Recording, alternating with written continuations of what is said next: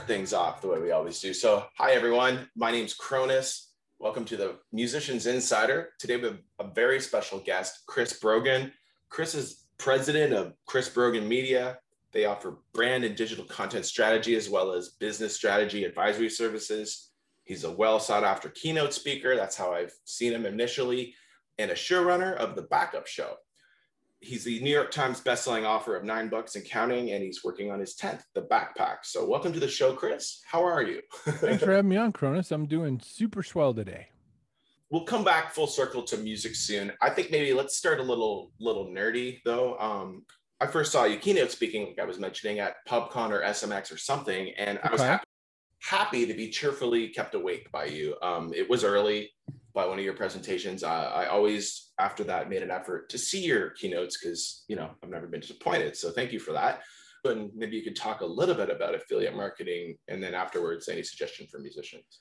I have said for years that I usually can make at least my mortgage. Um, so I always figure out that at least I'm never going to live in a dumpster. I might have to eat out of the dumpster. Um, but no, I've, I've, I've done affiliate marketing on and off since maybe 2009. It's never a primary part of my business. It's just something I do, uh, one for fun and two, because I, I think it's, if you really advocate for a product, then there's no reason why you wouldn't suggest people to find it through a link. And so why not give them, you know, I know no one ever buys me. Like, I don't like have a stable full of ponies based on the things that I've ever given as an affiliate market, but um, you know, if I say I really love this great, uh, you know, Yeti thermal thermal mug, the hot stuff stays hot and the cold stuff stays cold, and then you buy one, I'll make like 89 cents. So I'm not going to betray your trust over it, but I really think you ought to buy a Yeti mug. And you're humble. Uh, I'm also three podcasts in, so it's it's wonderful to have someone of your stature on here.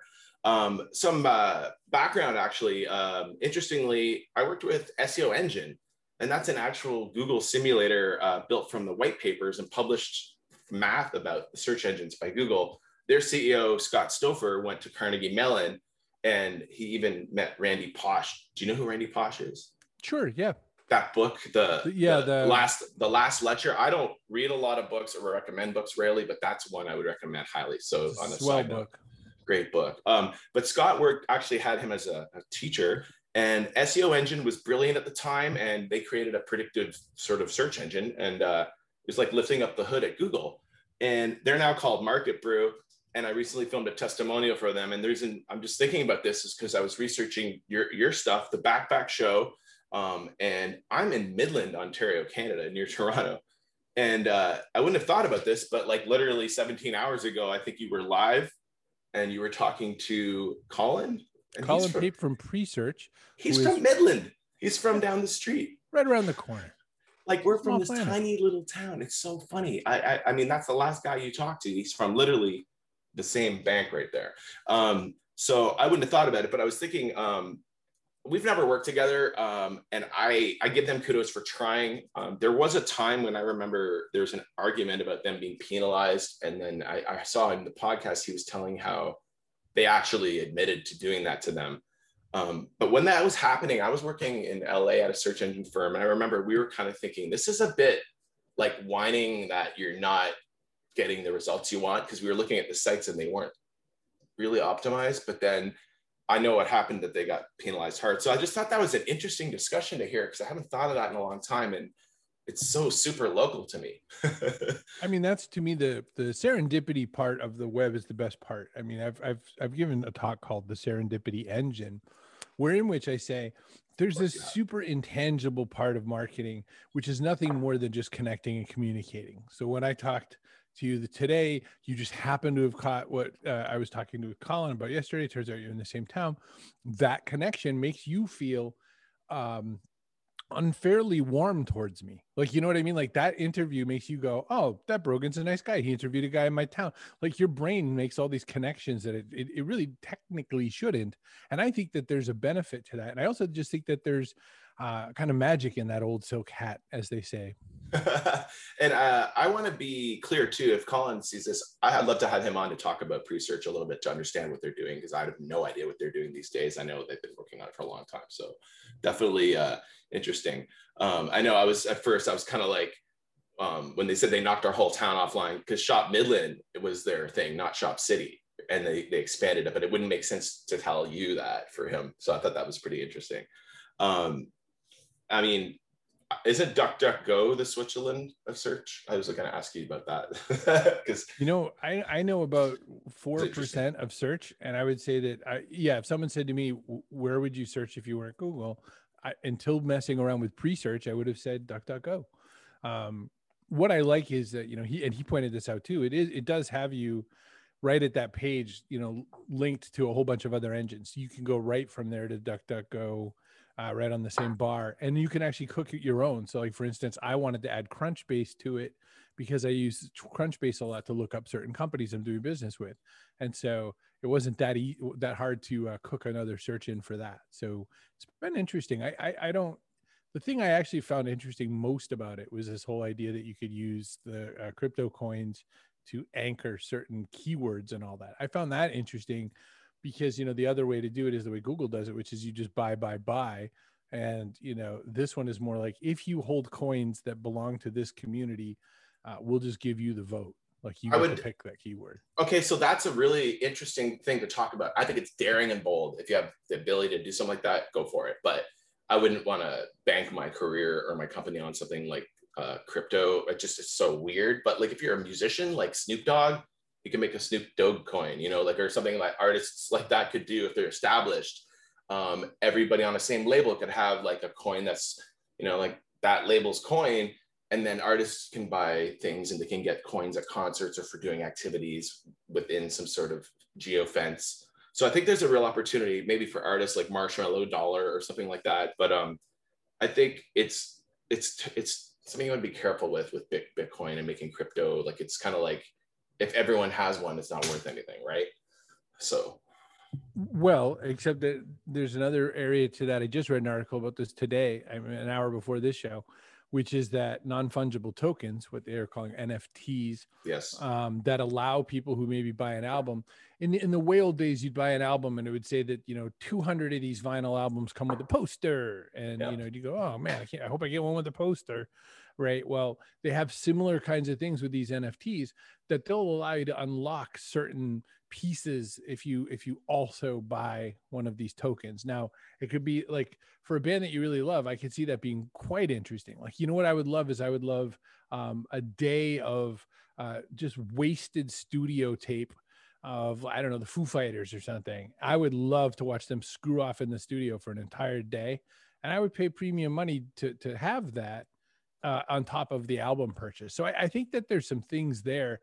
Uh, another way that I saw this used is uh, when Patreon first came out, and all of a sudden there were a lot of musicians who realized that people who really love certain parts of music, like uh, uh, it wasn't Chad from the Chili Peppers, but I think he was the one who was mentioning it. He had a buddy who was a drummer, kind of like the second drummer in a band, you know, in a rock band, meaning percussionist. You know, not the real no no no not the not the real guy but the guy who came when the real guy left. And and and so he he was like of the band but he was nobody uh, that you would know by name they're hired guns. They're hired exactly, session, exactly. session players. I know uh, jason newsted as he was in metallica for a couple years um, and the uh, the drummer put up a whole Patreon of things like you know come hang out with me for the day. Uh, let's do a drum session together. Let's do and people bought the crap out of it. He was making more money than some of the original band members were making because he was just never idle. He was just always you know banking his time.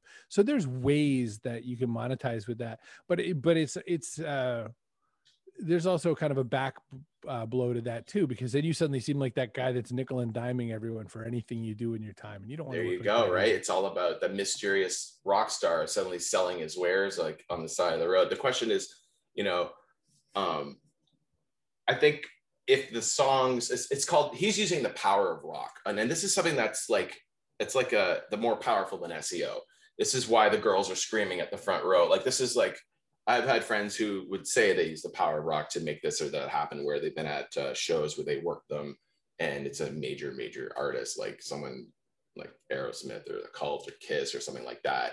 And with the power of rock, a lot of good things happen.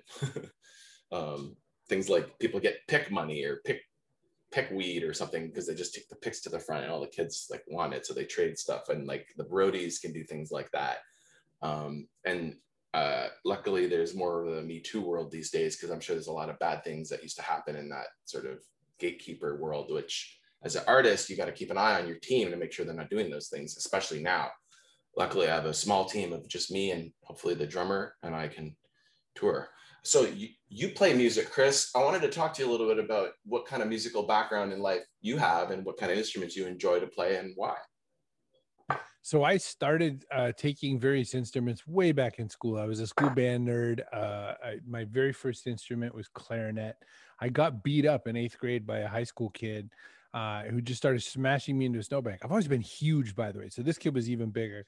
Um, and I got beat up. And, and as he's like midway through his fighting, because he got me from behind, I said, Hey, what are you hitting me for anyway? Like he's like in the middle of hitting me. And he says, Because you play clarinet. And so he's still punching me. And I said, wait, wait, wait, wait, wait, wait. And I go, is saxophone okay? And he like tilts his head and he goes, yeah. And then he keeps beating me. And like that was the end of the fight. So I, I went home, told my parents, I need saxophone. And they're like, uh, okay. They uh, paid me to stop playing violin in third grade. Um, I sort of redeemed myself with just a little bit of cello. Uh, I played piano a little bit, which was fun. I was never especially good at it. I had this one really big problem with all of my musical abilities.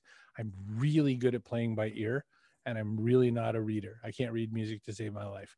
Um, I have a pretty decent rhythm. So then I got into rock bands uh, in high school, and uh, starting with being a really bad Van Halen and uh, then really bad Megadeth and Metallica cover band. Uh, so I played a real lot of garage band music, really poorly, just enough to get some dates and uh, to wreck a big whistle in my left ear.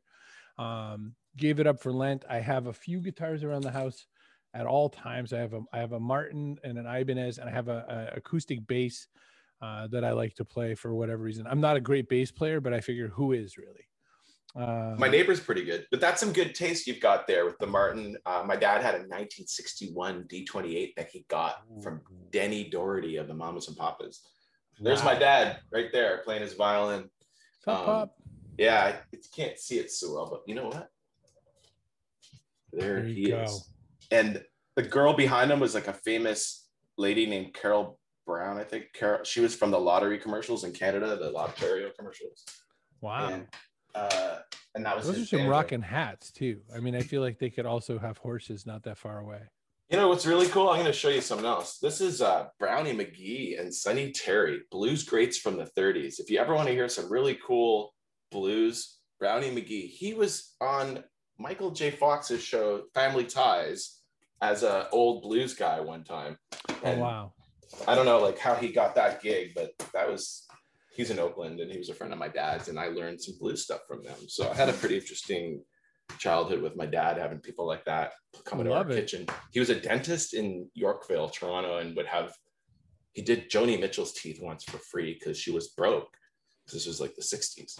So to help her 70s. Out. Oh my gosh. Yeah. So that... um, I have a crazy story that relates to my professional speaking career in this. One time on uh, on stage, I have this thing about like I'll, I'll give the speech, but I'm also going to tell random things that are in my head just because I have to.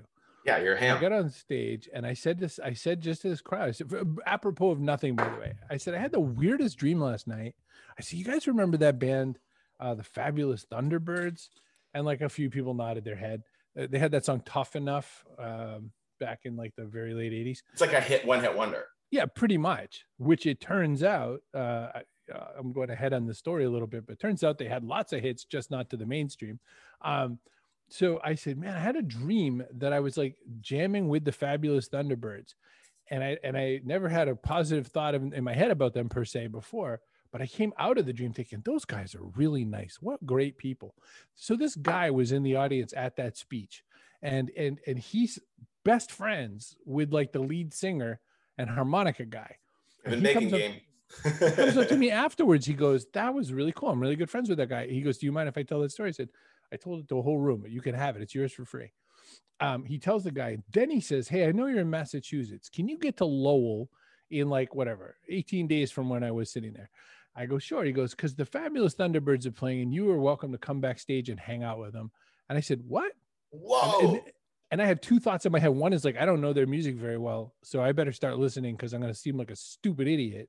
This is just because I had a dream. I don't like them, or you know, I don't not like them, but I don't. Well, I'm you did mention it in a keynote. yeah. So, so now, you, now you're, you're invested now. It turns out he's he's like known as the, the lead singer guy.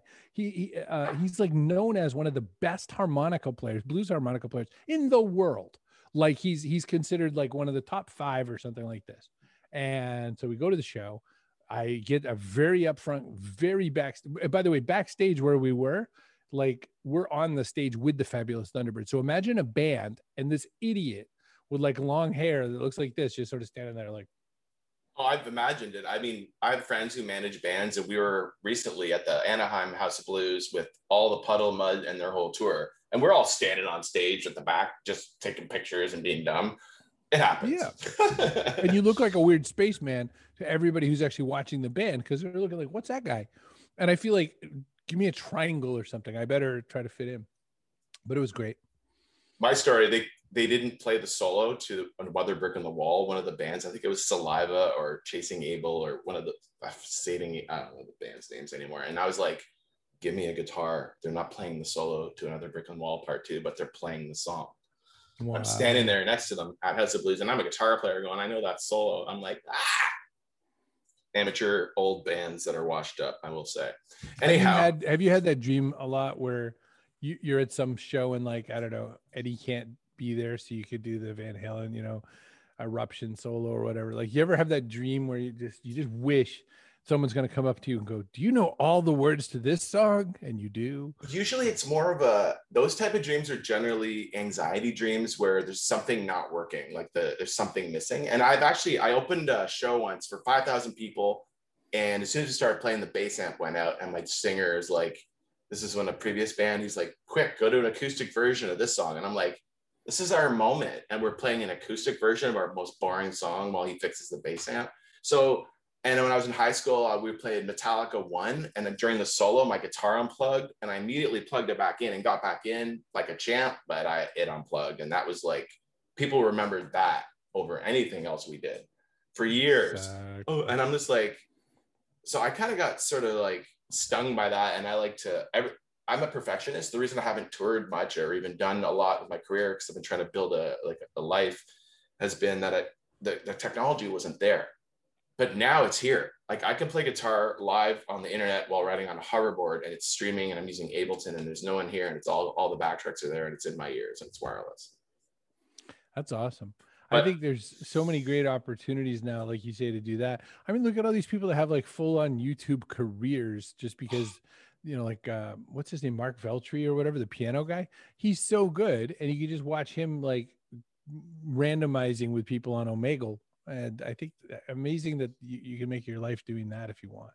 It's so cool. And like the number one career that kids want is to be a youtuber I right? that.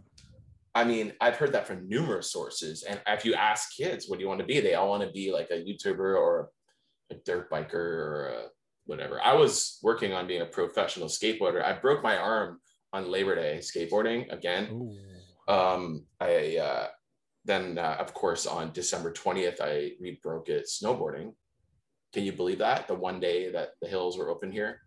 Um, wow. I had come back from being quarantined the first time, and I had I had a wrist guard on both times, and I'm generally pretty good. I just fell out a short kind of spine thing, where it went from seven foot to three foot, so I had nowhere to go, and it broke. And then the snowboarding thing, it, apparently, it wasn't healed enough, even though it was totally healed my body weight couldn't be taken. So now I'm afraid to like walk anywhere. I'm all like, so I'm doing these stretches and uh, I'm not skateboarding for an entire year just so I can wow. make sure that I don't screw up my music career.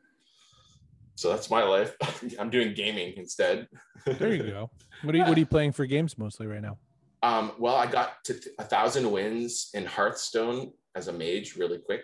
since October, since I started playing, I had a friend who's playing it, and I feel like I'm really good at that. I want to do tournaments. I can do Super Mario 2 without dying as a warm up in about 20 minutes, 22 minutes. I love that game. Nice. Warping. And then I got, I've been playing, I got a PS4 recently. I've been catching up with old friends in the city who I haven't seen in years, like online. And we are playing Grand Theft Auto 5, Red Dead Redemption. And uh, I just got an Xbox One and I haven't gotten into it yet, but we're going to hopefully be able to catch up with some of my friends on Counter Strike or whatever the hell they're playing. Sure. A little bit of a Call of Duty or something, Warzone. Call of Duty. Yeah, that's everyone else is playing. Yeah. Uh, are you a gamer? I am. Uh, I mean, I started way back in the '80s, and I was I was there for the when arcades were super popular, and you could go and like put your quarter down and hope to play Ms. Pac-Man or something. Keep talking. Um, so I started there, and then console games came about, and I was like a big uh, Xbox guy when that first ever came out with uh, Halo. Um, so I played a lot of those. I play a lot of shooters. Um, it's very, uh, uh you know, it's maybe uh, uh, maybe this is funny to say or ironic, but I I feel very calm playing shooters. Shooters to me are like playing uh, golf or something because you need pretty good aim. Like you know, if you're gonna shoot somebody that's trying to run away from you, you have to have pretty good aim. So so I, I think very zen. I think we're from the similar generation where like 1942, I used to play that in the arcade, and I will only play the arcade version on my Nintendo, my little NES Classic I have that's hacked. I don't play the Nintendo version of 1942. I only play the arcade version. And Ghosts and Goblins, I can beat the arcade version. Oh, and that cool. took forever. Um, and that's the kind of thing I like, you know, nerding out on the arcade version of Double Dragon, uh, the arcade version of uh, 1942, all those fun ones. And pinball. My buddy has an Indiana Jones pinball game. So I did a Twitch game on it and I got like a high score on it. It's kind of fun. That's great. Love it. That's grand. Um, let's see here. Um, anything you want to ask me? I want to ask you, what'd you have for lunch today? Um, well, I didn't eat yet for lunch oh because my gosh, are you fasting? No, I just got up a bit later and I I what I'm doing is I'm taking I took a pill that helps settle my stomach a bit and chill. Mm. And then I eat after that. And uh, all I did was have breakfast. I just had uh, a cereal with the Tim Hortons disgusting sugar cereal, but I put a bunch of the reason I have that because I put a bunch of fiber on top of it. That's like the, uh, the most healthiest stuff with the worst stuff. That's what I ate. That's what I ate. I thought all of Canada rejected Tim Hortons once whoever bought them, like Wendy's or whatever. They all go to Tim Hortons. There's a I can see it from my backyard. They're all lined up all day long. I, I don't really go there anymore. I just had that cereal as a one-time joke, but it, that's what I had today. Gotcha. uh, are you um are you a foodie? Uh, no, I'm a I'm a food eater. Um, but uh, and, and I've had some incredible experiences, and every time it happens to me, like I, um, I did this event once with Oracle Corporation, and what they did was they mixed uh, a couple of marketing idiots like me uh, with a whole bunch of people from like Top Chef various seasons, and uh, so I had this three three city tour of top chefs plus marketing stupid idiots. And so uh, I got to meet lots of really great, super smart, amazing chefs making incredible food. But I'm the kind of guy whose version of incredible is like, I'll get a double quarter pounder. You know what I mean? So it was such a waste on me, but it was so delicious. You know, they do that like gastronomic stuff, or, you know, there's a little smoosh of cream, and you're like, what's that? And they're like, that's the burger. I'm like, that looks like cream. And they're like, you know, that's the burger. That's funny. So I, I, I find myself in foodie circumstances a lot, but I'm just a, you know, I'm a big moose. So I can't cook. I'm not a family of cookers, but I, uh, I had a girlfriend that was a chef once. So like, mm. I, hmm. it was so bizarre. Like I knew that everything would be done right, but I also knew it always had to be done right. But that's cool. Um, yeah. Kind of funny. it really is. What's else? That the whole world is like a different world though. Cooks and chefs and all that. That's a very um it's like carnival people or something. They're not normal. So if you read like for instance some of the great books that Anthony Bourdain wrote, rest in peace, uh, and look at some of his series, he talks about that a lot. That culture is it's sort of like a rock star culture, rock band culture, because there's a you know there there there are people that are somewhat misfitty the behind uh, people not the not the servers but like the actual line cooks and prep cooks and all that sort of thing. Um, it's a, it's a it's a crowd of people who work in a very different way, kind of like you know the SEO people you hang with. You know, there's people that you could talk very specific stuff with that everyone else would just wander out of the room instantly the minute they heard you start to talk about it. I'm trying to go to PubCon. I think it's August 5th in Florida. I'm going to try. I'll be there. Come I'm on gonna, and hang out. We'll have to uh, Epic Dinner. Are, are you on Epic Dinner? Are you about that? I don't know a thing about it. So yes. Okay, we need to talk. Okay. Um, other stuff. Uh, question. yesterday I was interviewing Rachel Mullins for my podcast, and she's a Hollywood Insider actress and uh, podcaster as well. And uh, we were talking about show running and how hard it is to be a showrunner. And I noticed that you've listed yourself as the showrunner for the Backpack Show. So I just wanted to ask, what the heck does that entail, and how do you like it, and what does that mean? Could you tell me a bit about showrunning because we were just talking about it? I picked uh, so I've uh, since 2006 I've had a, a, process that I use called my three words, and that's how I sort of set my year up. And I think of three different words for the year, and I use those words to kind of triangulate what actions am I going to take, what choices am I going to make, how am I going to operate every given day. And so one of the words I picked for 2021 was showrunner, and the idea is that you know there's people who can make a product like a podcast. Someone says I'm going to start a podcast, and they don't think much about it. They just go, okay, what kind of gear do I need? How long should it be? How can i get some guests and then they go run right? So i've done that. I mean i started podcasting in 05 with a show called fat guy gets fit. All i figured out is if i just never get fit i could have that show forever if i wanted. Um, that's um, great. That's great. I love that. thank you. Have you thought and, of doing comedy? Because it sounds like it. I have thought of doing comedy. It hasn't really you know it hasn't caught up to me yet but one of these days i'll be funny. I think but, it shows in your keynotes. And I wanted to Thank say you. that because it's like I've done stand up once just to prove I could do it, but I have lead singer's disease where we think that everything we do is great. So it doesn't matter what the crowd thinks. Ah, uh, yes. Uh, uh, so. I've heard of that disease. I always thought it was called crabs, but so I, um, with the show running thing, the thing I ended up doing, the, the, like the distance between a showrunner and any other kind of business person, like think about this in other types of business. If I ran even like an oil change place, a showrunner would say, What aspects of this experience would my customer, the person getting an oil change, come in contact with that would make them feel really good about the experience? Isn't that the marketing director? It's very much like, or in Disney, that's what every oh, single Imagineer. Disney cast member, yeah, Imagineer so in that in that uh, way so when i when i do the show so so my co-star my co-host carrie who's also co-star i guess she books a, a good large percentage of the guests. She likes and, and finds the guests and, and all that. She likes to come up with people. Every now and again i'll find somebody i really want to interview. But from the minute we do that we have to think about how is this going to work? How am I going to ask the questions that make the guests look the best they can look? How am I going to serve the people who give me the time and the attention to be there? What can I do to make this flow? How can I keep it uh, seeming like it's a really tight run experience and all that? And so, almost like when you go to a, a a band performance like for instance there's such a distance between like let's say iron maiden and uh tenacious d they're both really fun experiences, but Tenacious D is looser. They they joke around. They they change up their set mid set. They you know Jack will go on kind of a rant and you know have fun with something. Uh, Iron Maiden, it is. Well, you know, it's like Steel Panther. You know, like Steel Panther or the Bare Naked Ladies. They're com- they're comedians.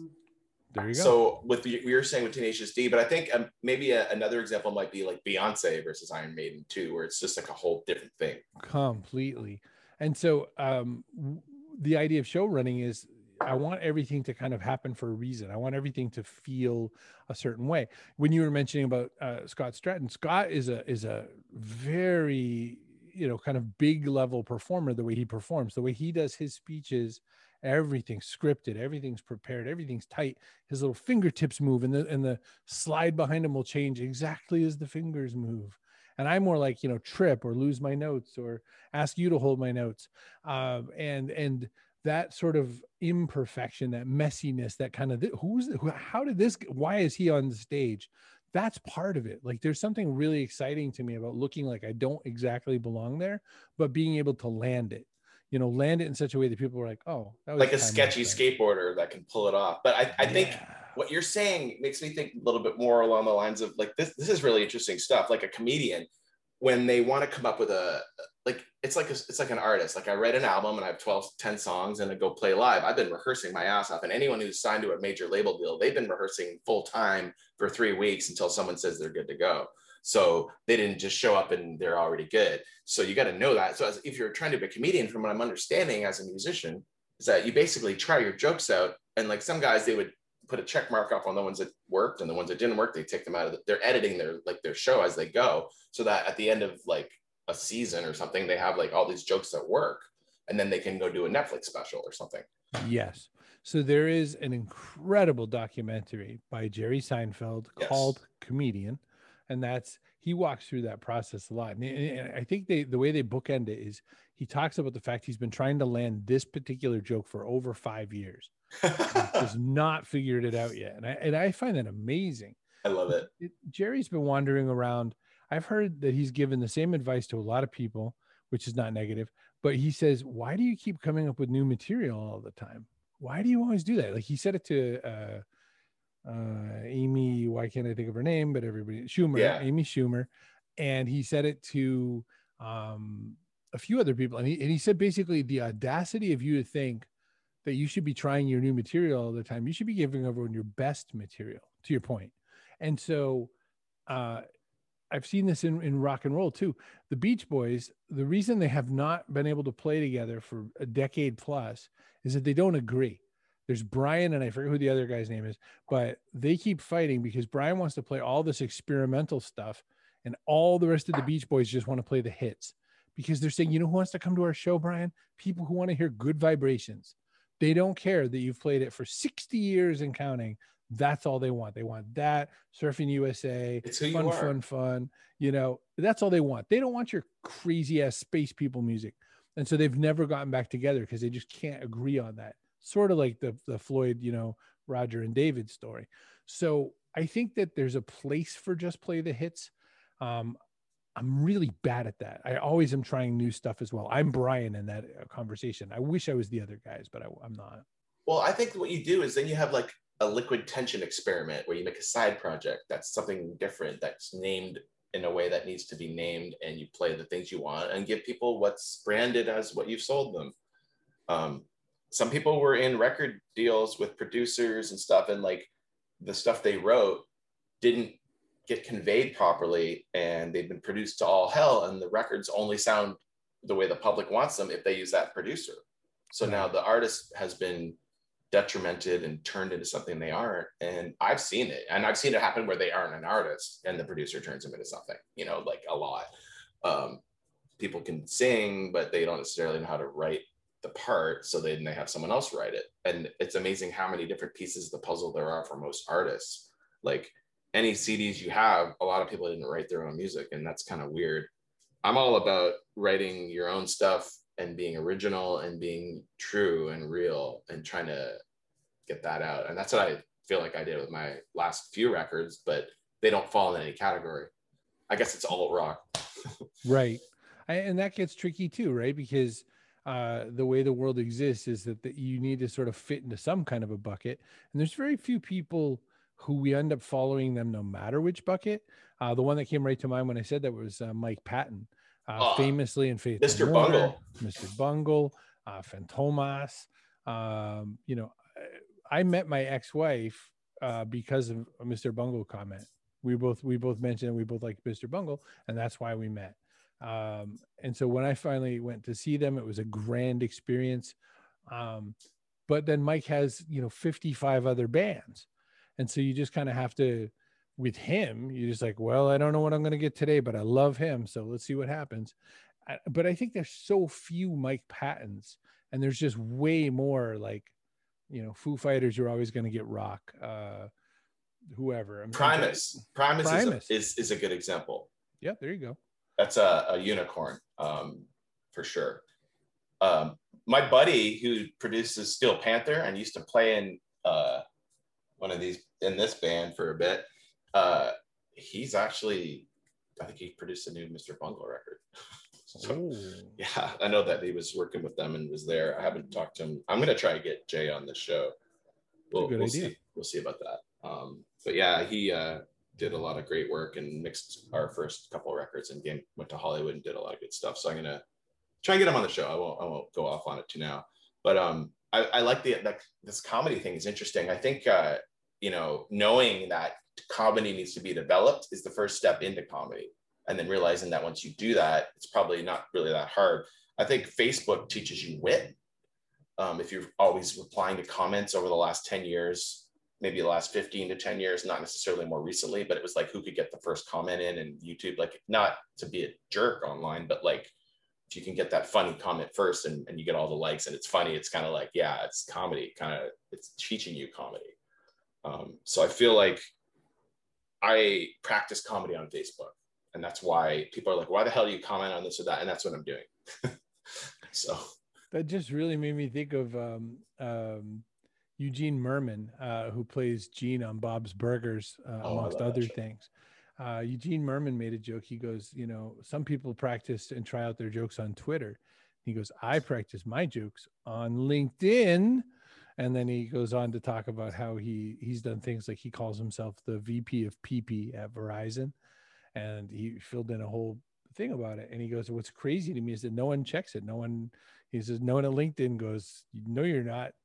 And so he goes, "Suddenly, I'm getting ad- asked to be vice presidents of other companies like Verizon." And I, I thought that was fascinating.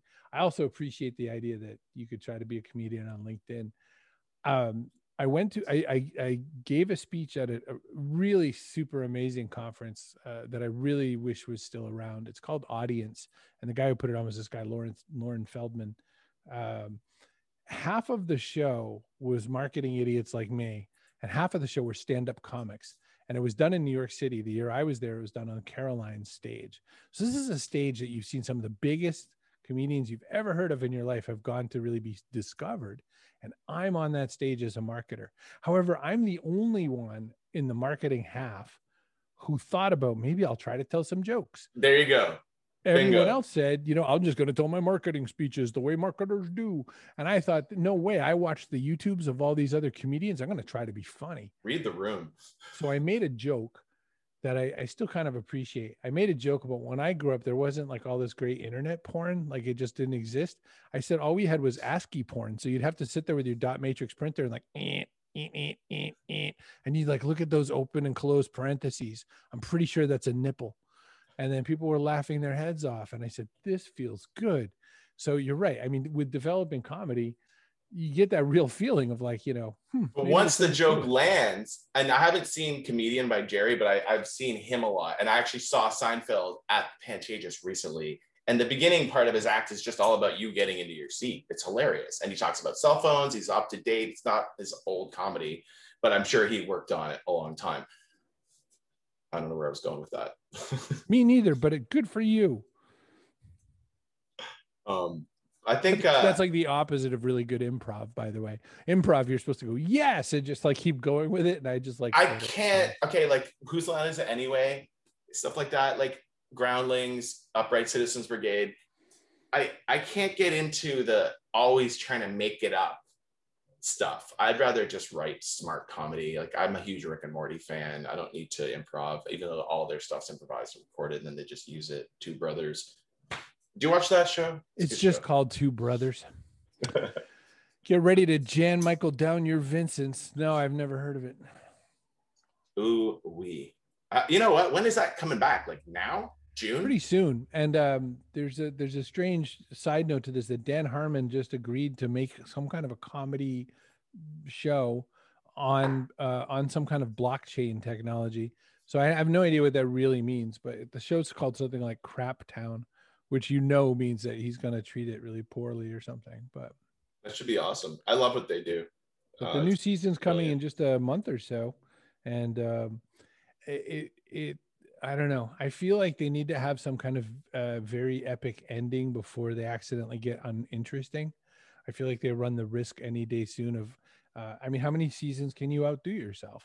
So I'm curious to know what's going to happen. I, mean, I don't know, Morty. 10 seasons, Morty. 10 seasons, and I'm going to get the Szechuan sauce. exactly. oh, my Lord. All right. Well, um, my viewers will get a lot of insight from you. And hopefully, I'd love to have you back sometime when you have something going on you want to talk about, or if there's more going we'll on. Just tell our, more jokes. I think we could maybe switch it to more comedy. I think next mm. time we'll we'll have to. It'll be more of a. All right, what do you got? Like, what, what do you what do you got for me? That's funny. You know, I was just thinking, you know, what might, might be a, a fun version of that is make a show called uh, Really Bad Comedians Do Their Best at Not you know funny. you're really trying to be funny or something something where the premise is basically up front that try trying to be funny clear you're not going to land it you know what i mean you're just like it's just going to be awkward joke after awkward joke it's a place to try the jokes out that aren't going to land and that people are going to appreciate that you're doing that but it could turn into dad joke central yeah and i love a good dad joke my ex-wife's favorite dad joke is where does a king keep his army where does a king in his sleevey? Oh my lordy. Yeah. She's Canadian, so you have to appreciate it. Do you know much music? Um, I do know much music and music plus. Oh my lord. Okay, well, do you know that Ed the Sock is trying to bring it back in some way? They've got an Indiegogo thing. Do you know who he is? No. Okay, so he was a guy that the only reason I'm mentioning him is because uh, recently I saw him live on Facebook doing this thing for musicians, which is great. They have an Indiegogo set up. It's called New Music something. It's to do with like they're trying to bring much music back. But he sounds like Rick from Rick and Morty. But if you don't know who he is, you won't understand. But he was a he was kind of like the the poo poo dog, you know, that stupid dog. But he was predecessor to that too. And interesting. But if he's talking about much music, I don't know. Well, at the Much Music Building, that is Speaker's Corner. But if he's talking about, I don't know, Morty, it's the same voice, but it's same not the voice. same guy. But he was there before. He was there first, and I just think that's hilarious. If you know who Ed the Sock is from Much Music, are you going to get all the much, uh, you know, musicians back together? Like, are we going to get to see some good Rheostatics, maybe, or, you know, um, oh, there's a new hip record out tonight at midnight. Oh my gosh! Is it's, this the, it's sessions from Road Apples. Oh, okay, okay. It's like I don't know. I just heard about it today because Canadian Music Week's on right now, and instead of participating, I'm doing podcasts because I'm sort of over the online music thing. I want to play real music for real people again. Um, there was that uh, the Tea Party. I was thinking of the Tea Party. Maybe they could show up on the new Much Music. They could sing some version of Temptation, perhaps. Yep, there's the Tea Party, I Mother Earth, all those guys. Uh, Our Lady Peace, the three three lettered bands. Yeah, um, there are a lot of those three word bands. Who knew? Sloan. oh my gosh, maybe Whale. No, Whale wasn't Canadian. Whale was good though. Whale's great. I like that. You, uh, oh. oh, and uh, uh the Handsomnes. The, you know, oh, the good old hockey game. All the Hansons punk rock versions of songs. The Hanson brothers. I love it. I love it. I wanted to ask you: Are there any artists before you go that have been resonating with you lately that you want to tell us about or that we should check very out? much so very very much so thank you for asking this question it makes me so i always want to ask this question uh, i like the mongolian band the who hu not who but the who uh, their song wolf totem always makes me jazzed up and there's a lot of good versions of that going around um, check that out yeah, oh my gosh so it is this is a real story this is a real deal um, they're they're a Mongolian a uh, bunch of like 20-ish heavy metal band but so the uh, Mongolian people, for instance, have this kind of it's like a cello, but it's only got two strings, and it rocks when you do it. Plus, they do that throat singing that you hear sometimes. I've seen this style of music before. I just haven't heard of this band. I bet you it's awesome. The Who. I might have been shown this. Wolf before. Totem. Lead singer of Papa Roach did a version of the song with them. That's really kind of cool. Uh, the other band I like comes from Japan. They're called Baby Metal. Uh, oh yeah, I know them. Gimme Chocolate. Uh, yep. They're a sweetheart to a lot of people like Rob Zombie, Rob Halford. All the Robs evidently like them. Um, I like Baby Metal. Uh, I listen to them quite a bit. And then um, uh, Frog Leap Studios on YouTube. Leo, um, Leo does all these great metal covers of not metal songs. And at this point, I'm in this weird mode where I keep going back and finding some of his best of. So, like, he does this great version of Hello by Adele that is a banger. Like, it feels like an awesome metal song. And you don't think Adele while you're listening to it, you think of that. He so, good Africa song uh, from Toto, but it's a metal song when you listen to it. So, when, when I hear banger, I think EDM. How's your EDM? All right, I'm broken. I'm broken.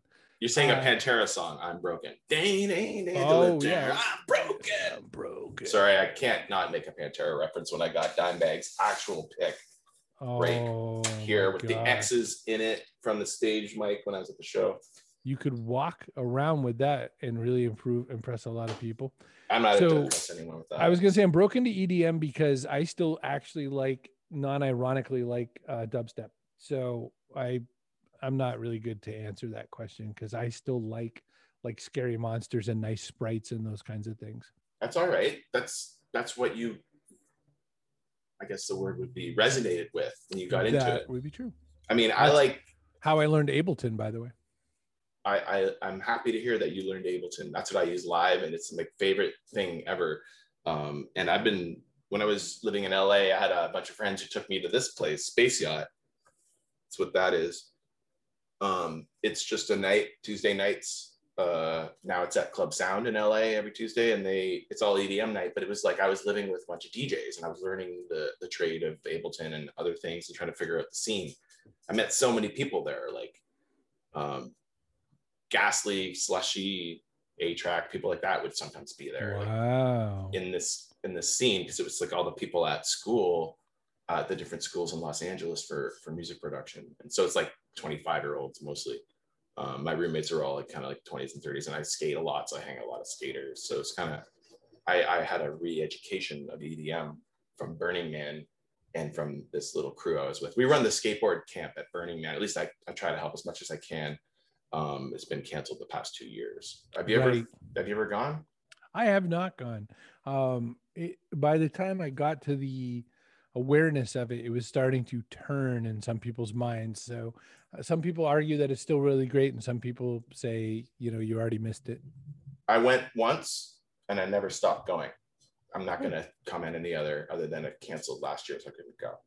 Um, it's a it's a great networking experience. Nice.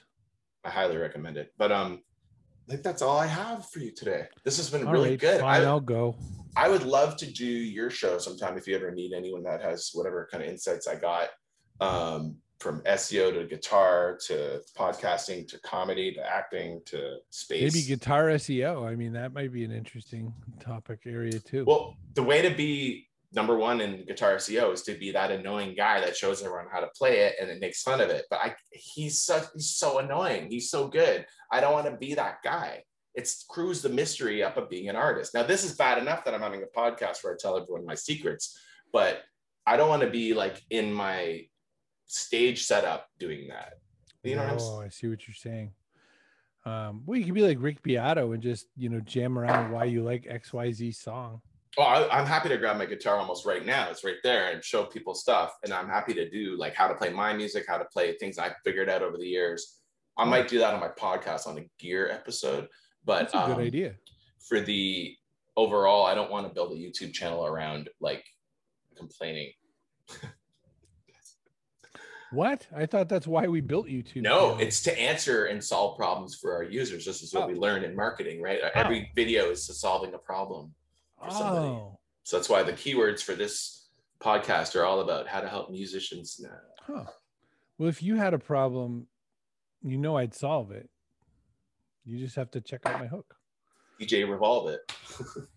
I think that we're was one of the lyrics. best that was one of the best shows i ever saw uh there was a i was watching where are they now if you remember that on mtv back when they talked about music sometimes and uh, they were talking about ice uh, vanilla ice and they said coming up next what vanilla ice has been doing and it was really heavy i was like whoa what's he been doing I remember that. he got with those guys from Korn, you know, like the people who kind of made the albums, not the band. And uh, said, I want to make an album like that. And they were like, uh, okay, Vanilla Ice. And so he made a like a really heavy album. Well, I happened to be reading the Boston Phoenix, which a long, long time ago was this incredibly great independent newspaper where uh, you could catch up on bands that weren't as commercially popular. And I turned to the page during the commercial break, coming up, here's what Vanilla Ice is doing. Turn the page, and there's a full page Vanilla Ice coming to the wherever it was at the uh, Middle East in Boston, which is this like kind of smallish club. Then that day's date on it, like the day I'm watching the show, I was like, That's so funny. so I took my then girlfriend. I said, "We gotta go." We get in the car. uh, We lived like 35 minutes from Boston. We drive all the way to Boston, find a space, which is horrible. Get to the sh- the, the show, and um, he's not on stage yet. You know how like you're kind of like all lumbering around waiting for the show to start. Well, they start. Um, the crowd is kind of making fun of him, like like they're all like most of the people there seem to be there because they were like They want to see the accident happen. Yeah. They're so, there to see it crash. And, and I was there, you know, open minded. I was there kind of more like, oh, this might be interesting. It's okay. You like the song. It's all right. Sure. It's a Queen so, song, but it's all right. The crowd is screaming, "Go Ninja! Go Ninja! Go!" making fun that he was in uh, uh, Teenage Mutant Ninja Turtles too. Oh no! And and and like you know, they're, they're he's got to he's got to own that. He's got to own that. So he comes out uh, well, so so the the the the really bright lights that that illuminate the audience, the ones facing the audience, come on super super bright. You sort of see the band silhouettes coming out, and then you hear him put on like the '80s version of Ice Ice Baby, just the starting part, ding ding ding ding ding ding, ding ding ding ding ding ding, and then he holds his mic out. He goes, "All right, stop," and then the whole crowd a cappella sings every word of the song because they know every word of the song, even if they're going there to make fun of him. That's awesome. Midway through, the heavy metal band lands boom boom boom boom boom. The crowd loses their mind. It is incredibly instantly uh, like a 300 person mosh pit in a 200 person capacity space. And the whole rest of an hour goes by everyone losing their mind. They're so happy to be in there. Because people just want to mosh to that song and crunch people to it in the heavy version of. They're so sick of the other version. they had such a great time. Everybody left that place going, man, Vanilla Ice has sure got a good show. Like they, no one could talk smack about him then. He, I heard he, about it from my drummer, who's uh he knew him or somehow knew something to do with it, and was saying Vanilla Ice is like got a crazy show going on. Yeah, so that was years ago, and he's uh I don't know, he like restores houses or something now. I don't know. He, he does this weird. That was like 03 yeah. So uh, wow. uh, yeah, around 03, uh, probably just a little bit sooner, even before that, maybe, but it was definitely like I just I have that feeling that there's a lot of other bands out there that if you ever go to see them, you're going to love them more than you think. So that's how we'll end the show, I guess. We'll end the show by saying, never judge a band by its cover. I love it uh, and who they cover. I love it. Uh, so tomorrow I've got Steve Thompson on. Speaking of Korn, he produced like all, a whole bunch of their albums and he mixed Appetite for Destruction so that'll be pretty cool. Wow. Uh, he's a friend of mine. I've worked with him before, and and I just uh, I love his take on the industry, and I can't wait to record him tomorrow. And yesterday is out tomorrow, uh, next Wednesday, and yours will be out the week after. So that sounded like calendar words, but yes. Boom. Sorry to confuse it all. Anyway, thank you, Chris Brogan. Uh, at thank you. ChrisBrogan.com. And that's, I know sure. your company's name is that as well, Chris Brogan Consult. What's the name of it, man? Uh, Chris Brogan Media, or I also own Owner Media. So either one. Well, uh, very pleased to have you on. Thank you for your time today. And Thanks, uh, this is the Musicians Insider, and I'm KRONIS, and we'll see you all again soon. Thanks.